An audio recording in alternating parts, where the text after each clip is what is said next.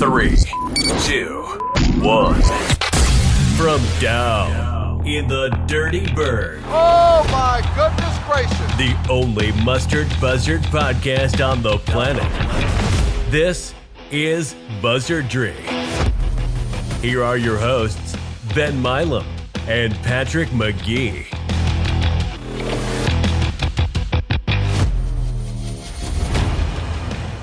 Welcome back, everybody, to another episode of Buzzardry. Great to be back with you. Glad to have you with us. It is Sunday night, May 15th, at the time of this recording. A day early this week. Uh, got some things going on tomorrow night, and it works out because you play a day early in the final regular season weekend of the year up in Murfreesboro, Tennessee this weekend. My name is Ben Milam, and I'm here as always with my partner, Patrick McGee. Pat, how you doing? Glad to be here on this Sunday evening. after a big series win, uh, I guess four or five hours removed from that, it was a big, big win, big two yesterday and today against UTSA. We'll break that down. As always, this episode of Buzzardry is brought to you by BigGoldNation.com. It is the premier inside source for all things Southern Miss athletics. BigGoldNation.com. Be sure to check them out. All right, Pat, uh, I mentioned it right there. You dropped two, uh, your first two of the week. You go two and two. This is the third consecutive week you go two and two on the week. And I, I think some people were willing, or ready to jump off the ledge a little bit after Friday night. A, a tough loss, and you you kind of sleepwalk. It felt like a little bit through Ole Miss uh, against, uh, with a record crowd on hand on Wednesday night, and there wasn't a lot to be excited about. I guess people were just clamoring for Reese Ewing to come back, um, but he does, and it makes a big difference. And it feels like you kind of get your mojo back a little bit after taking two out of three against UTSA. So before we jump into this in detail, just quick flyover. How do you feel after this series? Well, I feel a lot better than I did Friday night. I mean, Friday night I was saying, Yeah. wow, we might be a three seed because Yeah. at the time our RBI was in the 30s. We didn't have a Q1 win at that point. Uh, but yeah, I mean, you get the bats going these last two games, and it makes you feel a lot better about this lineup, and that makes you feel a lot better about this team in general. Yeah. Uh, so I am feeling a lot better now that you get the offense going uh, these last two days. Yeah, no doubt about it. So we'll jump right into it. Wednesday night against Ole Miss, your second game against the Rebels, and uh, Ole Miss coming in off of a weekend sweep of Missouri, knew they were starting to play a lot better. And after this weekend, they're they're one of the hotter teams in the country after sweeping LSU and Baton Rouge, but. Kind of a surging team coming in, and on the Southern Miss side of things, a lack of confidence and sort of searching in some ways.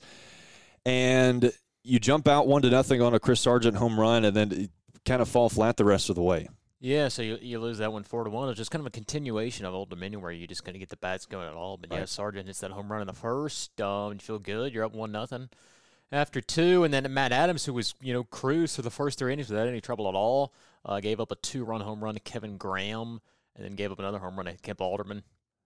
So you're down three to one in the fourth, and then you run into some more trouble in the fifth. Uh, Tim Elko, the USM killer, um, Yeah. uh, from last year. Uh, we we did get him, I think, hold him uh, in check in that first uh, game, but he uh, he had an RBI single there in the fifth. Uh, put them up four to one, and that was the end of the scoring. And there really wasn't much of a threat until um, the ninth inning, where you had two men on, you know, one out, and you got Brandon Johnson a little bit rattled there. Um, he's kind of upset about some of the strike calls, but he was able to work out of that jam, and you lose four to one. And uh, Adams, he pitched okay. Uh, pitched really well the first three innings. Ran in some trouble second time through the order. I went three and two thirds. Gave up four hits, three uh, three earned runs. Uh, walked one, struck out four, and then it Storm came in, uh, pitched in, and gave up a run. Then Stewart, Best, Rhodes, and Ramsey all pitched. Um, but yeah, that was uh, f- uh, four to one loss, and but yeah, like you said, it, I guess the one silver lining was we always talk about the crowd. Yeah. And that's you know there was a used to be a guy on Eagle Post. I tweeted this out. He used to say that USM fans had three things they ask after every game: what's the Ole Miss score, what's the state score, and what's the attendance. And uh, you know, whenever Ole Miss is in town and they announce the um, the attendance over the public address, and state wasn't playing that night, you have all of those questions answered. Uh, so that's your silver line. But yeah, oh, it was a great crowd. You know, it just Yeah. wasn't much to be excited about for much of the game, but it was um, yeah, sixty three hundred plus there on Wednesday night, and then. Uh, yeah, so UTSA Friday night. This was a real heartbreaker. Um, I felt Yeah. like Uh, so yeah, Hall walks in around there in the first. You go down one nothing. Uh, then yeah, teams trade zeros. Really quick moving game. It ended up being I think over three and a half hours, but it was really quick moving to the first um, four and a half or so. But then yeah, Paetow hits a home run there in the bottom of the fifth. You go three to three to one, and that was good to see. Cause Paetow um been slumping some. Uh, but then UTSA kind of they break it open a little bit there in the top of the sixth. They go up seven to three, where Hall runs into some trouble. And then after you know you try to bring in Harper to put out the fire, and he isn't able to put out the fire, um, which you know is it's okay. Uh, he, you know even the best closers, they're not. You know Harper, he wasn't going to put every, every single fire this year. He was going to have he was due for a bad outing or two, and you know obviously we're going to get into how he came back and pitched really well today. Um, but yeah, he he uh, ran into some or yeah had some trouble. Uh, went Yeah. two and two thirds of an inning, gave up three runs. All of those were earned, but yeah. So UTSA, um, they're up seven three there, and then um, after um top of the sixth, then Paetow hits sack fly. You go seven or you go down seven to four after six. Uh, UTSA they get another run there in the top of the seventh to make it eight to four. I mean, you got it could have been a lot worse, honestly. Gillentine got out of a base loaded jam. They were able to get a guy out at the plate, um, and then he got a, a double play uh, to keep you in it. And um, Wilkes got a uh, RBI fielder's choice there uh, in the seventh, make it eight to five. Um, and then in the eighth and ninth, it was just the story of missed opportunities. So Gabe gets an RBI single, kind of blooped one in there to make it eight to six. Uh, Dickerson gets an RBI double center fielder, couldn't quite get to it, made a diving effort. And then Ewing walks, so you have the bases loaded with uh, only one out. You feel like you're going to take the lead, and then Sargent Wilkes strike out back to back, and that got UTSA out of the inning. Uh, then UTSA threatens there at the top of the ninth, and um, anyways, you have a, a man on third um, to one out. You get a fly ball. Paetow makes the catch, and then uh, throws it in the relay, and then they get him out at the plate, double play, which uh, you know keeps it a one-run game. And then again, you threaten in the bottom of the ninth. Uh, Lynch kind of puts it in no man's land, opposite field, uh, shallow uh, left field to make it or it, to get a leadoff double there. And then uh, McGillis strikes out.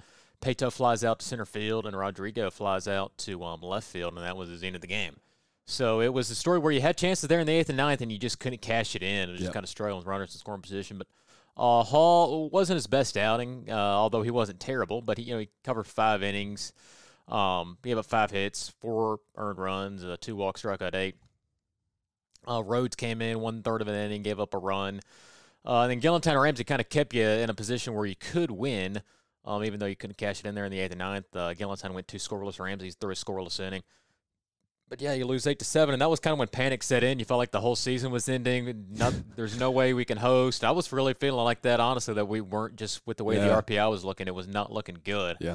And uh, you know we're gonna get into how that kind of changed a little bit, but so I guess Saturday a must Saturday and Sunday are both must wins, but Yep. uh, Saturday you went eight three, and then um, yeah Johnson Blake Johnson gets two RBI single there. Um, in the second, you, you had a double steal that got two minutes scoring position. You got two nothing in the second. Gabe hits a uh, RBI single. Up three nothing in the fourth. You feel like you're feeling good, and then uh, Flores, Ryan Flores for uh, Golly, man. UTSA, who had a great weekend Yep. uh, for those guys. Hit a three run home run uh, to make it three to three there in the sixth. Um, and then yeah, you get, but then Dickerson gets sack fly in the sixth. You go four to three.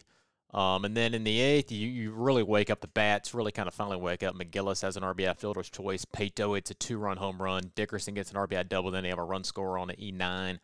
Uh, and you go up eight to three after seven, and that was the end of the scoring. So yeah, Riggins uh, pitched pretty well. You know, with him is it's never going to be super clean, but I really mean through the first five innings he was rolling. Ran into a little bit of um, trouble there in the sixth, but it was kind of a typical Riggins start. He went six innings, uh, gave up four hits, three runs, two walks, um, six Ks.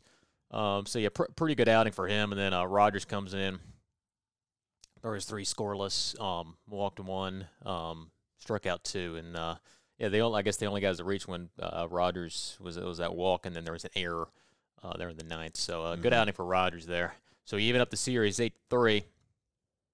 Um, and then Sunday, this was the uh, another you know must-win game. You, you win nine to five, and uh, you didn't get off to a good start. Ryan Flores, uh, like we were saying, he kind of killed USM all weekend, but uh, he had a two-run home run there um, in the first uh, to get up two nothing. But then you come back, they UTSA. I guess I should have mentioned it there on on Friday. UTSA brought in um, Luke Malone Yep. there, who's been kind of their ace this year to close it out. They brought him back on um, on Sunday, but they had an opener today um, UTSA's opener. He, he wasn't. I can't remember his name. Uh, Drake uh, something, I believe. And, but anyway, he, he was not very good. He, he gave up three runs there in the first inning. So they brought in uh, Luke Malone.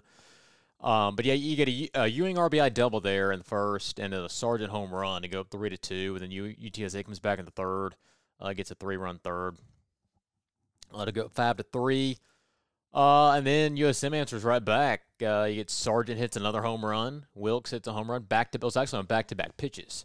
Um, so he tied up five to five after three. Um, so yeah, yeah Ewing hits a home run. Um, two run home run there in the fourth. It was good to see him because uh, you know he's just hit that home run because obviously you're just coming back. Um, and they kind of talk about how when you have those hand injuries, kind of saps your power for the first uh, when you first come back. Um, but so yeah, it was really good to see him uh, hit that home run. Also, you know, hit that double earlier as well. Yep. But yeah, you go up seven to five after four. Uh, Sargent hits his third home run of the day, and the seventh you go up eight to five, and then uh, Paetow hits another home run insurance there in the eighth. You go up nine to five. Uh, and then you're able to hold them uh, to zero runs or no runs in the um in the ninth. Uh, so yeah, Waldrop got the start. wasn't his best outing. Went three innings, uh, gave up five runs. It did strike out six, but they were um, they were hitting them uh, pretty good there um, when he was on the mound. But um, yeah, then you had Adams came in, and you kind of think he'll be a middle relief guy. We've talked about middle relief, fourth or fifth starter uh, going forward, but he pitched um, one and one third, Storm pitched one and two thirds. Uh, Ramsey went in. Ramsey went an inning. I guess we'll kind of talk about that injury. It doesn't seem like a super serious. Berry said in the post game, yeah. it sounds like it's just kind of a deep bruise. So we'll see if he'll be available for MTSU, but not something that you would expect him to be out for the year. And then uh, Harper came in and uh, really kind of redeemed himself on Friday. Went two innings scoreless. So yeah, bullpen pitches six scoreless innings. Uh, really good job against a pretty solid UTSA uh, lineup. Yeah. And that was uh, yeah. So you win the series two out of three, and much needed uh, to get you back on track. So yeah, that is that is an understatement. I and and I'm with you, and I think most people were after that Friday game. But I mean, it's amazing how quickly things can change over the course of a, a college baseball season. I mean, three weeks ago you were top five in the country, and then after that Friday game, you're kind of wondering, are we going to play ourselves out of an at-large bid because you you lose this series, you go lose in in Murfreesboro, and and you know go two and barbecue in the conference tournament, then you're probably out. Um, and so those those next two were as big as they get. I think is part of why I think you feel a lot better about this team after today. Is is that they they showed up on Saturday. I think they could have easily sort of just lost it, you know, after that Friday game because you really you you swung it better uh, on Friday against their best. I mean, they threw everything they had at you on the mound, which is not much, but they they threw their very best and double digit hits. You had ten hits. Yes, you did not come up in the big spots, but felt like you were better at the plate. Sort of had that confidence and felt like you were going to win at the end. I think, and then it just kind of it it, it kind of got ripped out of your hands with some non-competitive at bats and just some hard balls hit at gloves on Friday and. I think you could have easily Southern Miss could have easily showed up to the park on Saturday and just kind of not phoned it in, but you know played with a lot of lethargy and and did not have any confidence going into that game, but created confidence for yourself with some changes and approaches. Were a lot more competitive at the plate both yesterday and today, Saturday and Sunday, and so I I think you feel a lot better after this skid. Uh, we do have some questions we're going to answer. I think one of them pertains to this about what are the good things, if there are good things that come out of this skid. I think after today is that you have proven to yourself that you can turn it around and, and you still have it in you to beat good ball clubs. And this was a good ball club that you beat. And particularly when your bookend guys of the starting rotation don't have their best stuff. I, you showed that on Friday, I think, giving yourself a chance to win even after six run sixth inning. And then today, you mentioned just you get three out of Waldrop and doesn't have his best stuff, and uh, you, you, know you put 13 hits on the board and hit six home runs. And and again, this is you know it, it's hard. You're not going to hit six home runs against really good pitching staffs usually this was not this was really not a great pitching staff. It's I would say it's one of the worst ones you'll see in conference play. I'll say they're average, but yeah, I, yeah, average to below average. I mean, they we talked about how they kind of match up well with with our lineup with as heavy righty as they are, but man, just about every guy came in. I think you tweeted something. It, it was you know 89, 91, and very very heavy fastball, yeah. which it, you, we kind of have a fastball hitting lineup. Yeah. Um, and so that's not to take away from the offensive performance, but sometimes it it just takes one either one guy having a big weekend or a big day. I think you had that both in Carson Paetow and Chris Sargent. It, you can look at Reese Ewing too. Uh, to get you out of a, a, funk like this, and and I think you dig yourself out of it. You prove to yourself that you've still got it, and still, you know, have the potential to put a bunch of runs on the board. So, yeah, you you, you kind of turn on a dime from you know feeling really good three weeks ago and feeling like your season could very well be on the brink of being over after Friday, and then and feeling like you're in a good position again. Um, so I, overall, positive week, which is is strange to say, but you know after losing the first two, but I, I think you take it. I think you take winning the series and you know giving up those, those first two losses. You would much rather have won these second two rather than winning the first two. Yeah. Um, uh, yeah, I think when we kind of talked about like you, you wanted to go I guess at least, or the news report. I think last week said like four and three, but you wanted to win the series this series because if you would yeah. lost, even if you had won, if you gone two and two, and um, let's say you beat Ole Miss, but you lost two or three to UTSA, well, that would have been a step backwards. Yeah. Um, whereas even if you lost to Ole Miss and didn't look great, you win the weekend. You, you take two or three, you feel like you took a step forward. So yeah. Um, and it's uh, I guess we can maybe get into the, the scenarios. We'll get into the postseason yeah. RPI, and then we just talk. I guess the the clinching scenarios for regular season. So I mean, it's basically uh, USM is dormy. That's a golf term. I don't know how many, or maybe some of our listeners will get that. But basically, USM just needs to win one more game uh, to clinch um, the um, the regular season title. Yeah. Uh, yeah, the, it's like a match play. If you, if you just need to win one more hole to uh, win the match. Um, but uh, yeah, so USM very good position to win the regular season. Yep. I uh, just need to win one out of three. Obviously, you want to take two or hopefully three. But um, but yeah, and to, as far as the postseason goes, so it was not. It was looking really bad. Honestly, on Friday night, you're in the 30s of RPI. Even Kendall Rogers, I believe, had a tweet or, or maybe an article saying that it looked like USM's host chances are going down. Host chances are going down the drain. But right now, as this could change, uh, maybe by the time this goes out because there's still a couple games going on. But uh, 20 in RPI, 54 strength of schedule. Now you're up to four and seven top 50. So UTSA, those are two top 50 wins. You have Ole Miss is now pretty solidly in the top 50. Yeah. And then um, Old Dominion, I believe, is number they're exactly 50. UTSA is 47. So you, again, you're having most of your or three or four kind of right there on the on the edge of top 50 and top 100. But yeah, you're 4 and 7 top 50, 19 and 13 top 100. And the needs report did not update um, today, but as of yesterday morning, it said basically if USM won, this was before, so um, this is when we had five games left. Obviously, I have three games left, but um, it was saying that if USM won out at that point, USM would finish in the top 16 RPI. So now eh, you've won the, these last two, so it's estimated if USM won or swept MTSU, you'd finish in the top 16. Um, so yeah, you're in a position where you can get in that top 16. I was looking yesterday, the 20 through 21 through 30 in the RPI were really bunched up. So right now USM is 40 spots behind, 40 or sorry, 40 points behind the number 16 team. That's Florida. But uh, uh we don't know the RPI impact of MTSU, but I would guess if you uh, it's probably something like 25, 30 points for a win maybe. So if you like swept that, you'd get up, you'd gain 90 points and if you did that, you'd be I mean almost pretty close to like top 12 if you were to sweep MTSU. And then if you took two out of three, you may be where you are right now, maybe a couple spots above. You might be in that 18, 19 range. So the way I feel right now is USM's. I was just kind of looking at the, and I'll probably I'll probably post some kind of article on this. I think um, on the Catfish Po' Boy blog, but just looking at the host profiles. But right now, I, I think USM is the 17th 17th team uh, out of the host. I would have us as the first, basically first host out. Um, but I think there's very, or it's very possible for us to play our way in. I just think, but but as as we see right now, I'm just looking at like Florida State, I probably have them above us because they're 15 and 12 in the ACC, number 17 RPI, but they got to go to UNC this weekend. They lose that, they go to 16 and 14. That probably keep them out of a host.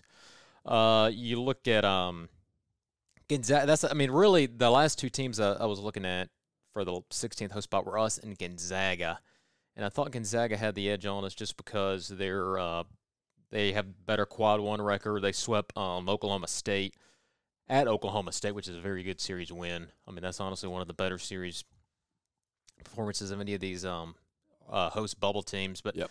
I mean, it was a big shakeup. You know, I was kind of thinking LSU they were a solid, solidly host. Well, now I don't think they have any chance of hosting after getting swept at home by Ole Miss. Their RPIs in the 30s. But so I, I said last week that 17 of 22 uh, non-power conference teams that finished with the top 16 RPI, 17 of the 22 of those teams hosted in the BBCOR era. So I went and dug a little deeper on that. Um, so, anyways, there have been 55 teams in the BBCOR era, which is since 2011. 55 teams that have won a top 10 regular season title, which USM is going to do if it just wins one more game, and and finish with the top 16 RPI. And 54 of those 55 teams that have done that, though done those two things, have ended up hosting. The only team that did not was Radford in 2015. They finished with like a 15 RPI. They won the Big South regular season, which was the number 10 RPI conference, and they did not host. So I mean, history just just going off history. If USM wins the USR regular season title, which is very likely, finishes with a top 16 RPI, that is good enough for a host spot. So we'll see. You know, it would be a very you know only Southern Miss moment for us to be the second team uh, to not get a host Yeah. spot with those credentials. Uh, but yeah, I guess just coming into this next week, the teams you want to root against, you want to root against Gonzaga. You want to, you want to root for San Diego. You know, we, we think uh, Bill McGillis might be listening to this, so we want San Diego to beat Gonzaga. You want UNC to beat Florida State. Um, you want uh, Maryland. Uh, I think Maryland's probably safe, but uh, I mean, let's see. Their last series is okay. They go to Purdue. So you want Purdue uh, to beat Maryland. You want um, Missouri to beat Georgia. At Georgia, that's probably not likely. But yeah, uh, so yeah, right now I would have us as probably the first team out of hosting. But I think if you take care of your business, the, the way I see it is if you win two out of three against middle and then win the conference tournament, or if you sweep middle and then get to the final of the conference tournament, I think that's enough to host. But that's just kind of a gut guess feeling.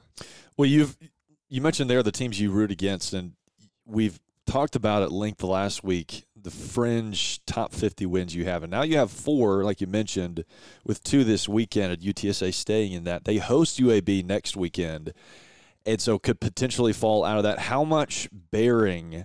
So, so hypothetically, you sweep next weekend. You play on Sunday the conference championship. How much bearing does this have? All these fringe top 50 teams say they fall out of the top 50 and makes your top 50 record looks a lot worse. How much bearing does that have on your resume? I mean, that's kind of the uh, the million dollar question. I don't know. You know, like I said last week, um, out of those, there's only been like maybe, or out of those 17 uh, non-power conference teams that um, hosted, only one of them had fewer than six top 50 wins. That was Lafayette and 14. Um, so I think, I mean, I think if you like, if you were four and seven, I think that honestly be enough. Even though that's not great, but that's four top 50 wins, which is not. I mean, it's not great for a host, but it's enough probably, especially if you have a top 16 RPI. But yeah, I mean, if you well, I guess uh, I get Ole Miss is probably locked in to um being uh top fifty at this point. So I would say, let's say your worst case scenario, you're one and four against top fifty. So you went one and one against Ole Miss, and then you went zero and three against Dallas Baptist. So you're one and four. But let's say you're 15 RPI, one and four against top fifty, and you won the regular season title. I don't know. I mean, that'd be that'd be a really interesting resume. But I feel like if you were like at four and seven, or let's say like Alabama, if Alabama, uh, they're in a rain delay right now against Auburn. Um, Al- they were tied one to one in the bottom of the fifth. So, but if Alabama wins against Auburn, that's another top fifty win. So then you're five and seven, which looks a little bit better. So I mean, yeah, eh, like you're saying, UTSA, root for UTSA, root for La Tech at Charlotte, uh, Lafayette. They're probably they got swept at Texas State, so they're probably not have a chance. They probably won't have a chance to get the top fifty. But yeah, root for La Tech, um, UTSA, Alabama, um, and I'm trying to think who else you might want to. Oh, do you? Yeah, I mean that's that's one and two, but that is one. Now they do. Pl- oh, they go to WKU, so they'll probably fall out anyways. Um, but yeah, I guess we'll get an MTSU. MTSU is top 50 right now. Yeah. And they play at Vanderbilt. Um, so if I mean, even if they lose, that's not going to hurt them. They might even jump them up a couple spots. But if they were to beat Vanderbilt uh, midweek, that might solidly put them in the top 50, and they might be able to stay there even if we sweep them. So root, and that's another to root for MTSU against Vanderbilt. Root hard for MTSU to beat Vanderbilt in midweek. Yeah, so obviously, a, a, whole lot of factors here, and a, a, lot of stuff out of control of Southern Miss. But I, am I'm, uh, I'm with you on that. Looking through all this stuff, I, uh, you I don't think necessarily have to win out, but I, I think you got to sweep next weekend and play yourself pretty deep into the conference tournament, uh, which of course is in Hattiesburg, and that's that's a big advantage as well. Somebody had the question, um, and I'm not sure if you answered it or not. Is the conference tournament considered a neutral or a home game as far as RPI? That's a really good question. I think it's considered neutral because I went back and looked at the NCAA archive team sheets from 2016. Was the last time that we hosted the conference tournament uh, in Hattiesburg, and it said yeah, all all the games that we played in the conference tournament were counted as a neutral. Uh, so I'm assuming they're going to be counted as uh, as neutral. I mean, honestly, I don't know if that's fair. Uh, I think, I mean, I would I like that because it helps USM. Uh, but I mean, USM is not only going to be playing at home, but we're going to be unless they've changed the rule where the higher seed is the home team in every game now. That was the whole thing with La Tech last year. Is there was the home team because yep. they were the high seed in our bracket. So with USM being the one seed, USM will be the home team um, in every game as well as playing at home. So I mean, it's basically a home game. Uh, but yeah, I mean, I'll take it if it, they count it as neutral and it's really a home game, and that helps us. So I'm not, I won't complain too much about that. I wouldn't be surprised to see Conference USA maybe tweak the rules a little bit. Yeah, so, so they call the NCAA and say, hey, this is this is a home game. Devalue these wins. That's right. So your final regular season Conference USA series ever this next weekend against Middle Tennessee. It kind of all comes down to this, and uh, we mentioned it's you kind of you got to get you got to take two if you want to be considered uh, for a host spot. Got to win one to solidify the conference championship, and a sweep would go a long way for the postseason picture. So, Pat, let's look at Middle Tennessee. Yeah, so they're, they're 29 and 20, 17 and 10 in the league. Uh, 49 RPI, 87 in Massey. I mean, they're kind of the opposite of Charlotte, where the, their RPI is a lot better than their Massey. Ma- or Charlotte, they have a, like a top 50 Massey, but their RPI is not very good. But yeah, I mean, their rotation, they've kind of kind of have a bunch of swing guys, guys that have started games to guys that have come in relief. So I mean, who knows who we could see? But they're big five guys, I guess. And I'm guessing we're going to see these first two because they're lefties. But uh, Peyton Wigginton, He's a lefty, 366 uh, ERA, 124 WHIP, uh, 14 walks, 66 Ks, 76 plus innings. So yeah, good numbers there. Uh, Trent uh, Siebert, uh, another lefty, 281 ERA, 118 WHIP, 18 walks, 63 Ks, and 57 plus innings. So yeah, I mean those are I would guess the guys you see on Thursday, Friday. Yeah. Um, and those are two lefties with good numbers. So that that does not um you know really match up well, kind of similar to ODU. But then uh Eric Swan, he's another guy. He's gonna, he started um, this weekend against Rice for him. Uh, 755 ERA, 174 whip, um, 27 walks, 41 Ks, and 47 plus innings. Uh, could also see Zach Keenan. He's another guy logged a bunch of innings for him. Uh, 543 ERA, 139 whip, uh, 22 walks, 53 Ks, 71 plus innings. Another righty. And then Jaden Hams, a guy you could see 334 ERA, 126 whip, 29 walks, 65 Ks, 59 plus innings.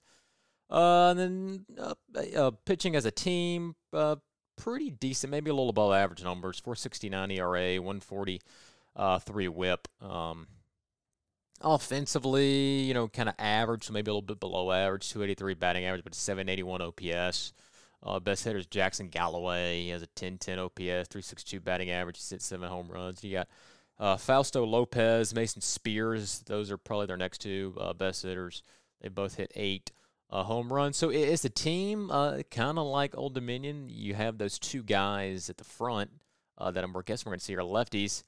Um, but yeah, offensively, I mean they're not a, they're not nearly as scary as Old Dominion offensively. I mean they're kind of middle of the pack.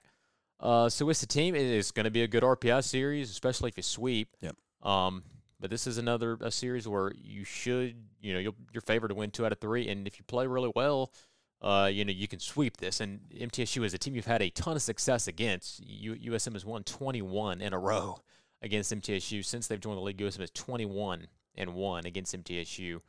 Uh, the last loss USM had against MTSU was the Friday game in 2014. Um, so that is, yeah, the, the guy, the guys on this team, they're probably like an elementary school, like Carson Paetow and maybe like Slade Wilkes were probably like in fifth grade then. so yeah, that's pretty crazy to think about. Yeah. Yeah, and yeah, like you said, a series you should win, a series you could sweep, but I mean, a, a good baseball team that can certainly beat you two out of three. Um, as we have seen these last couple of weeks, if you don't come to play, and you, you look at their schedule, how their regular season has gone, it's a it's kind of Jekyll and Hyde a little bit. I mean, they won two out of three at Auburn. Yeah, yeah. That's I mean that's the most impressive weekend any COC team had in Yeah. non-conference. two out of three in Ruston against Louisiana Tech. Um, but then they have, you know, they dropped one to Western Kentucky, uh, dropped one to FIU, uh, but then absolutely obliterated Rice this weekend. I actually think this yesterday took extra innings for them to win that one. So, uh, yeah, capable of beating really good teams and have also lost some head scratchers.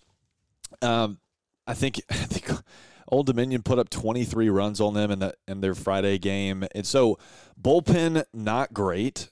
Uh, maybe similar-ish to UTSA in that respect. Um, and so you're going to have to swing it really well. Uh, uh, they don't hit for you know just fantastic power numbers, and so um, you know I, the UTSA comp works a little bit like that too. I mean, if they're going to try to poke you to death if they can, and so you got to play clean defense like you did pretty much all weekend um, against UTSA and clean baseball.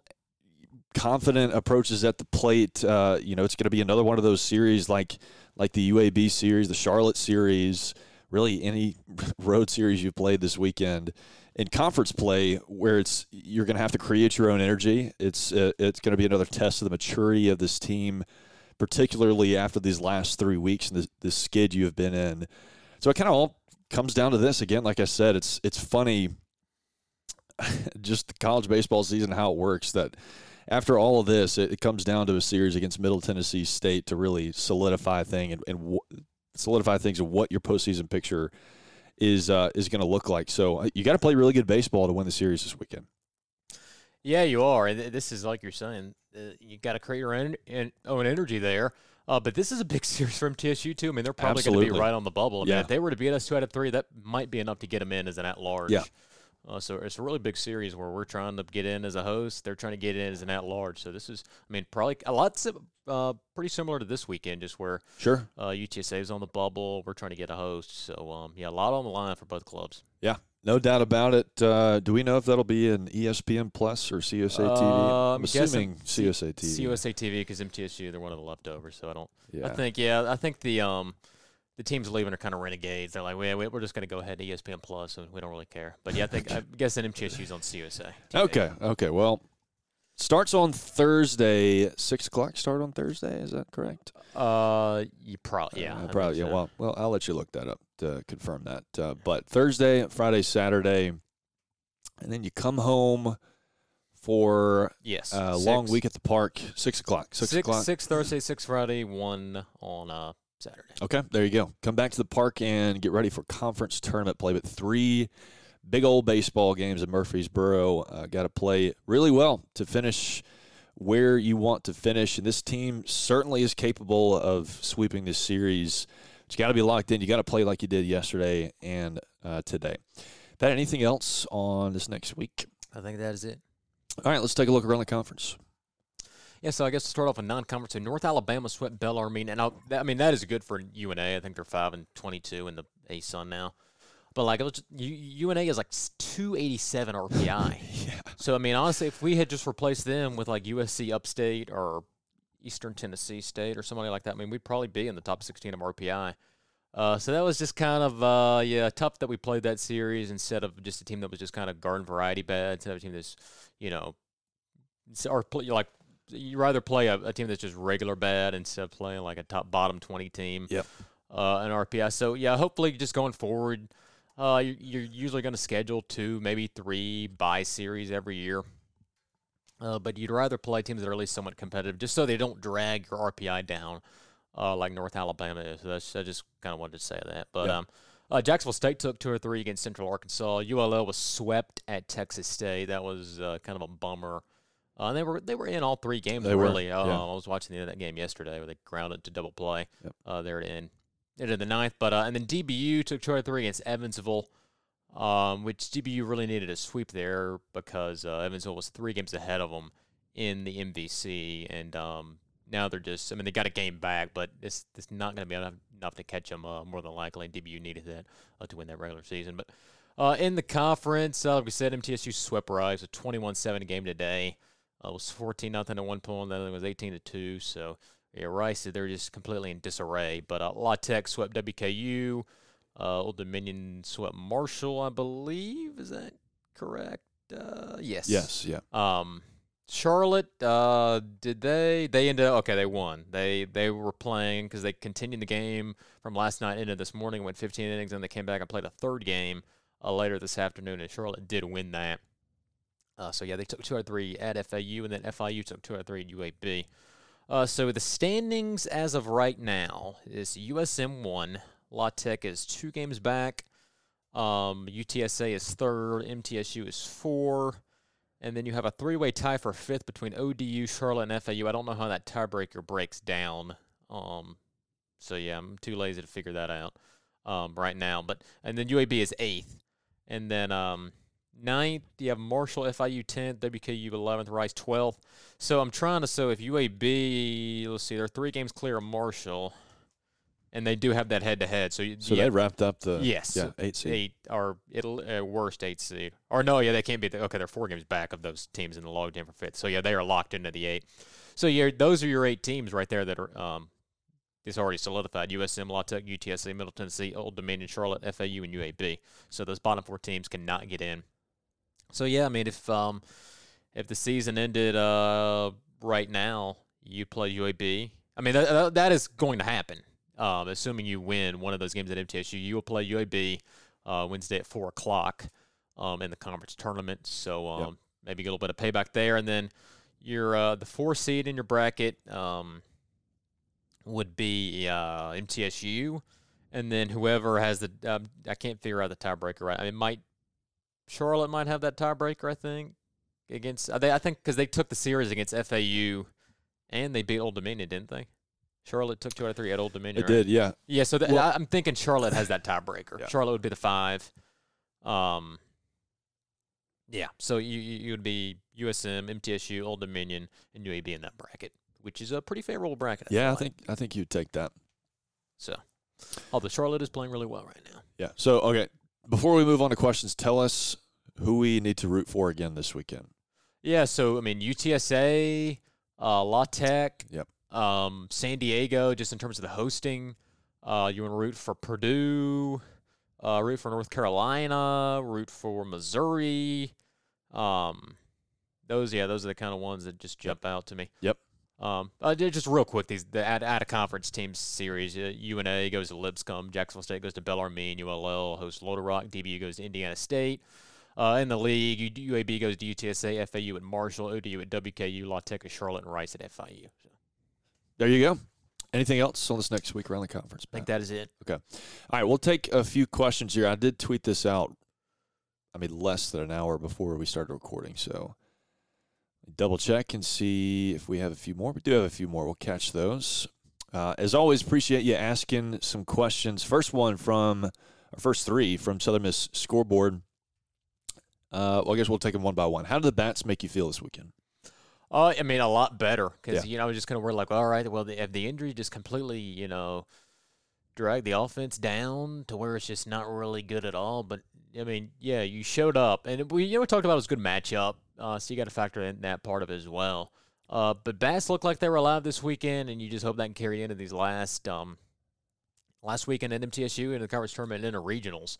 But yeah, I mean, if the offense can do what they did uh, this weekend, and it makes you feel uh, pretty good about the Yeah. uh, the postseason. Yeah, I think you feel a lot better, and, and even considering the fact that it was a really good pitching match matchup for you, sometimes it just takes some kind of confidence and and double digit hits all three weekends, even you know considering the pitching matchup. it- it- I mean, there was just zero confidence in this lineup after Wednesday night, I would say, and and um, maybe got some Friday after you know you, you did give yourself some opportunities and almost came back in that game. But after after Saturday and Sunday, I think you feel a lot better and feel like the lineup just looks a, a lot different the approaches are different just because of that confidence. And uh, you hope that can continue up in Tennessee this weekend. Would you rather be a two seed at a favorable regional or host and have a brutal regional? Age old Mm. question. yeah, it's a pretty uh, philosophical question. Yeah, that's right. Uh, well, I'm trying to think like an easy regional. I mean, that would be like, let's say we went to, uh, I don't know, like what if we went to? I mean, there's no way they'd send us to Gonzaga, but like, what if we went to Gonzaga? Yeah. Like our three seed was, I don't know, like, you know, some team that's some Pac-12 team that's like a three seed. I don't even know who that. I don't even know if there's a Pac-12 team that's a three seed this year, but. Yeah, or, or you could say, well, then we're going to host, and our two seed is LSU, or, or let's say our two seed was Florida State, and our three seed was Ole Miss. Ole Miss, yeah. And four seed is like Campbell with Thomas Harrington, uh, first rounder. I mean, that would be extremely difficult. Uh, so I I don't know though, but I mean, uh, I don't know what an easy regional would, would look like. Well, It's- let's say you went to Maryland. Maryland, is Yeah. if you went to like Maryland and you were the two, and like ECU, I'm not saying ECU's bad, but Well, ECU's a very beatable team. Yeah. Uh, especially with uh, Wiz and Hunt out. Uh, so let's say they're the three and the four seeds, like Coppin State or somebody. I mean, yeah. Uh, honestly, uh, maybe I would take that over a plain old FSU, Ole Miss, and Campbell. Yeah, may, uh, yeah, maybe. And I mean, if the pass is any indication, if you do host, it's it's going to be the regional of death. And but then again, if you if you go as the two seed somewhere, it's probably going to be the regional of death, just because you're Southern Miss, and that's typically how things go. I I kind of hold to the principle of play as much baseball as possible in your home park, and and just go from there. I don't care who it's against. I, I think you feel better when you're playing at home. I feel like we've played better at home all year long. And yeah, you're going to have to beat some good teams, but that's that is true at any any regional. Yeah, there there might be some ones that are a little more favorable, but I think you'd feel much better um, even against some really good teams. If if you know if you do host in Hattiesburg, we will see some really really good teams coming to Pete Taylor Park. But uh, yeah, I'm I'm all for hosting a brutal regional. Done that before. Um, favorite rally totem, for example, bike, lizard, squirrel, tube. There there've been a lot that have come up this year, especially in this little skit. I feel like people have been trying to, Yeah. to find them. Uh, but the rally hot dog from 17. Oh, I don't even know if that was a rally hot dog, but uh, it was just maybe just Oh, a yeah. regular hot dog. But yeah. Had the hot dog costumes running Yeah. around the Pete. Oh, that was a good one. Yeah, I'm a big rally tube guy. I think that was just the strangest, most random thing. And you're also playing really good baseball. That, that's what makes a good rally item is it works and you're playing really well. Uh, yeah, but there's there were some good ones. I saw the rally lizard today, and it seemed to work. All right, Brick Johnson says, uh, "Okay, this is the question I was referring to. If there are any benefits to the recent slump, what would those benefits be?" I feel like maybe I answered that a little bit, but Pat, go for it. Yeah, I mean, I guess it's just like you, you know, once you get to the postseason, I mean, you could not play great in the postseason, but you feel like you've already gotten kind of your, you've been on the, on the schneid part of your season, and Yeah. you, you don't feel like where you're like I know a lot. We've talked about those state fans like, oh, USM, they're going to get to the postseason, they we're not going to hit a slump at all, and they're going to, you know, fall flat on their face. So you kind of feel like maybe that won't happen now that you've already gone through the slump. But yeah, that's kind of what I was thinking. Yeah, and in that slump, you you were not healthy, and so you I think you just are a lot more confident with with everybody back, particularly with Reese Ewing swinging it the way he did today and getting on base all weekend. Um, and you just you played really well these last two days with your backs against the wall, and your your backs are always against the wall in the postseason. So um, I, I think there are some benefits that came out of it. Cloverleaf Mall says lots of discussion surrounding the elimination of conference divisions and going to pods. What will the Sun Belt look like in two to three years if this happens? Pat, this is your wheelhouse. I'll let you take this one. I, don't think that the Sun Belt would do that. Um, I think it, you know, th- there's, so anyways, the pe- people that um have been following the NCAA, they're gonna get rid of some waiver, or they're gonna give some waiver for you don't have to have um divisions, and this is kind of going to pave the way for the SEC to do 14 pods, but it's not going to just be the SEC. I mean, I think other leagues are looking at it as well, even maybe some Group of Five leagues. But um, I really don't think the Sun Belt would do that just because it's very geographically. I mean, I think that was the whole reason these three or these four editions were made um, was to have you know nice and tidy divisions. So I feel like the Sun Belt is not a um a division or a conference that would really benefit from that. Um, so I mean, maybe it'll be talked about, but I, don't think it's very likely. If it did happen, I mean, I don't know. You put us and ULL and Troy and uh, South Al in a in a pod, maybe. I mean, it would be a thing where maybe you play three or four teams from your pod, and then you rotate around uh, the other um, four or five games. But yeah, I think the divisions in the Sun Belt are uh, gonna stick. Yeah. Knight Jeremy says if seeding for conference tourney, tourney is the same as it stands today, who starts game one and two? I'm assuming for for Southern Miss on the mound. Um, and Jonathan Brent, actually, one of our loyal listeners, sent this question in a, a few days ago too. This is an interesting question. Kind of goes back to what we were talking about last week uh, about the regional who you start in in regional play against a four seed kind of the kind of the same thing, but you also have to to take into consideration rest days. Uh, you go Thursday, Friday, Saturday against Middle, and you'll play on Wednesday, like you said, at four o'clock. If everything sticks the way we think it's going to, so the question you have to ask is: Are you going to send your typical rotation out there on one day shorter rest than you already sent them out? Uh, they'll throw on a day shorter rest, and then you are you going to send them out there again a day shorter and then turn around and throw the Friday of the regional uh, the week following it on on rest that's you know maybe a little bit too long. Um, so I I think you throw Matt Adams. Uh, there's been some question if Ben Etheridge is is maybe injured because we haven't seen him the last couple of weeks. But I I feel like you have enough in the bullpen and well, take particularly Matt Adams. I feel like he's shown enough to where you feel like you can beat UAB, who would be your eight seed if, if you're playing as the one. Right. Well, I mean, it would be five days of rest, right, for Hall. So, I mean, yeah. I, I, don't think you're they aren't going to move anybody up because that would be four days of rest. So, like, let's say they would say, "Oh, well, we're gonna, you know, we're gonna pitch Riggins on Wednesday." Well, I don't think they'd do that because that would only be four days of rest. No, no. no. So, I, my guess is it would just be normal. Hall, Riggins, Waldrep. I mean, Hall on on that Wednesday. Yes. Uh, I mean, now you could. I mean, maybe you could bump everybody back. You could, like you were saying, you could have Adams on Wednesday. Uh, I mean, my gut is though that uh, they they they would just play normally. Well, and then yeah. But I mean, I could see. I mean, yeah, if like you're saying, if you give Adams go Adams on Wednesday, then you could give uh, your three guys a full um, a full weekend or full week of rest, where it'd be the uh, usual six days with Hall on Thursday, and then if everything goes right, then yeah. um, well, it'd be more than a week because then you'd have Riggins on Saturday. That'd be seven days of rest, and then Waldrep would go in the uh, Sunday game, which would be a full seven days. So yeah, I, I, don't know. It's something to think about for sure. Um, I guess you know if if you're thinking from Berry's perspective, maybe you, Adams would be a little bit risky, though. Like you're saying, he's a guy I think he can get past UAB. I mean, I think UAB is pretty comparable to a South Al or Southeastern. Those are teams he pitch well against. Yeah. So, uh, yeah, it's uh, like you're saying, rest days and a lot to factor in. Yeah, it'll be interesting to see how they handle that. I mean, you sent Hunter Stanley out against Western Kentucky last year on Wednesday of uh, that tournament last year, and had Walker Powell go on that Thursday. So, eh, yeah, I mean, I I would lean more the direction of going a Matt Adams on Wednesday, but Coach Berry and Coach Ostrander typically a little more traditional and uh, just kind of send their best out there um, in whatever the next game is. So, yeah, we'll see. We'll see how that works out. Great question, uh, Jeremy. Blake says best case scenario if we host, and best case scenario if we are a two seed somewhere. With this one quick, we've talked about that a lot. Uh, yeah. I mean, uh, I think uh, best if we host.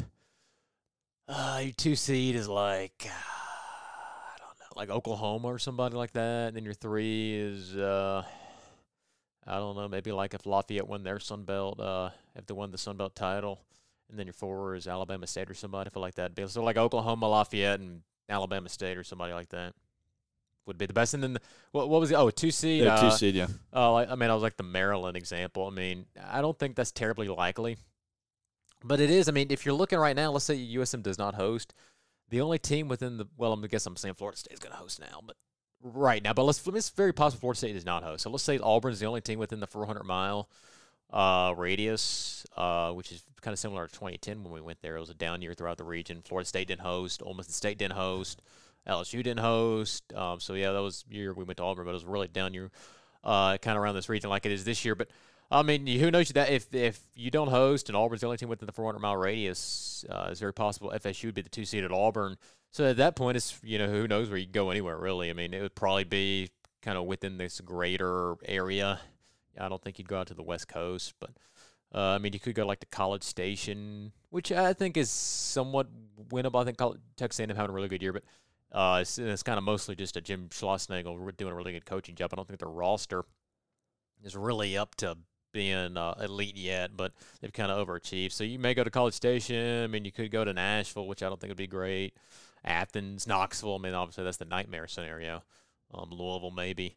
Um, so I don't know. I think maybe your best case if you're two is Louisville, but Louisville's always pretty good in June. So I don't know. It's, it's tough yeah. to say. Really tough to say. Yep. Jacob says, "I like this one. If you had to pick one arm to get you out uh, to get you one out and or one bat to get a game-winning RBI, which players would you pick and why?" Uh, give me Landon Harper to get my one out and Ooh. one bat to get a game-winning RBI. Well, it's gonna have to be somebody. I mean, I would say it's hard not to go Gabe Montenegro. Yeah, I was gonna say because I feel like he has kind of the best bat-to-ball skills. Yeah. On the team, doesn't have as much power, but if you just need a, if you don't need a home run, you just need like a single, uh, and you just with this history of doing that, like Fitz says in the uh, in the mentions there against Arizona State, I think. Oh yeah. Uh, Gabe would have to be pretty high up on that list. So. And he's just, I mean, he's however many thousand plate appearances he right. has through the year, and Experience. he's he's done it in the big spots. Uh, yeah, so I'd go I'd go Gabe there. I like the Landon answer as well. All right, let me look through. I think that might be it. Hopefully, we hit all of these again, kind of last minute. So apologize if we did miss any. Uh, we will uh, we'll ask answer some more questions next week. Obviously, headed into the conference tournament. We'll try to do that weekly uh, as we move down the line in uh, this is the best part of the year. Just pure chaos. So many different things can happen, and every single game matters immensely, Patrick. And it's it's just uh, the month of what? What this month is, is only May. This is only May, folks. This is only May, and we will be with you every step of the way. Thursday, Friday, and Saturday, three big ones against Middle Tennessee in Murfreesboro. Pat, anything else to add on this uh, this episode? I think that's it. Okay, well, that'll do it. We will uh, tentatively be back next uh, Tuesday, back to our regular schedule. But uh, obviously, we will keep you updated. If you don't follow us on Twitter at Buzzardry Pod, follow along for all the updates you need to know on the show. Greatly appreciate you being with us, and we, as always, have a lot of fun being with you. That's Patrick McGee. My name is Ben Milam. This has been another episode of Buzzardry. Thanks for being with us. Hope to have you with us next time.